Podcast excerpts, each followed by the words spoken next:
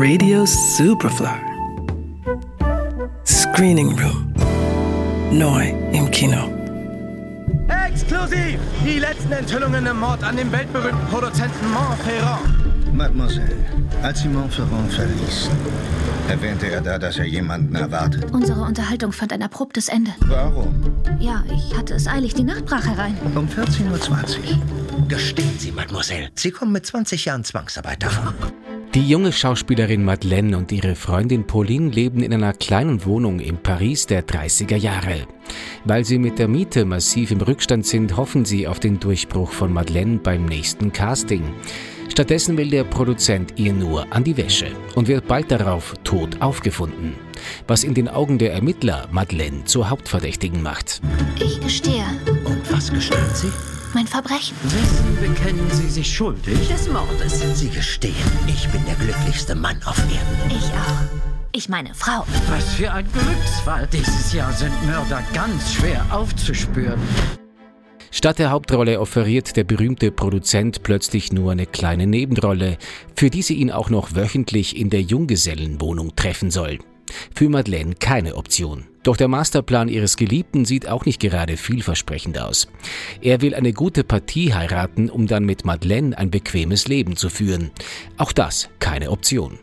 Als der Mord an den Produzenten dann publik wird, gerät Madeleine sofort ins Fadenkreuz der dumpfbackigen Ermittler, für die von Anfang an feststeht, dass sie die Täterin sein muss.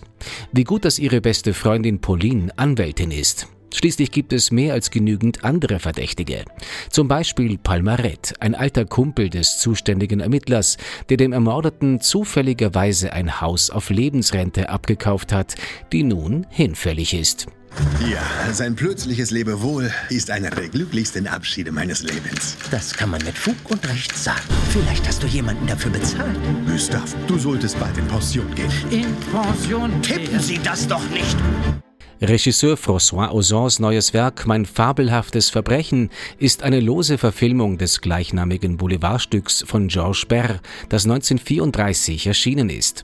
Ozon inszeniert die hintergründig witzigen Dialoge mit dem notwendigen Tempo, das guter Boulevard braucht. Dass das Thema des Machtmissbrauchs in beinahe 100 Jahren nichts an Aktualität eingebüßt hat, ist zwar traurig, macht aus dem Film aber gleichzeitig einen relevanten Kommentar zur Gegenwart. Dem spielfreudig aufgelegten Ensemble gehören neben Nadja Tereschkewitz und Rebecca Marder auch Isabelle Hubert und Danny Boone an. Mein fabelhaftes Verbrechen. Ab Freitag im Kino. Johannes Romberg, Radio Superfly. Radio Superfly. Im Kino. Screening Room. Nachzuhören als Podcast auf superfly.fm und natürlich auf allen gängigen Podcast-Plattformen.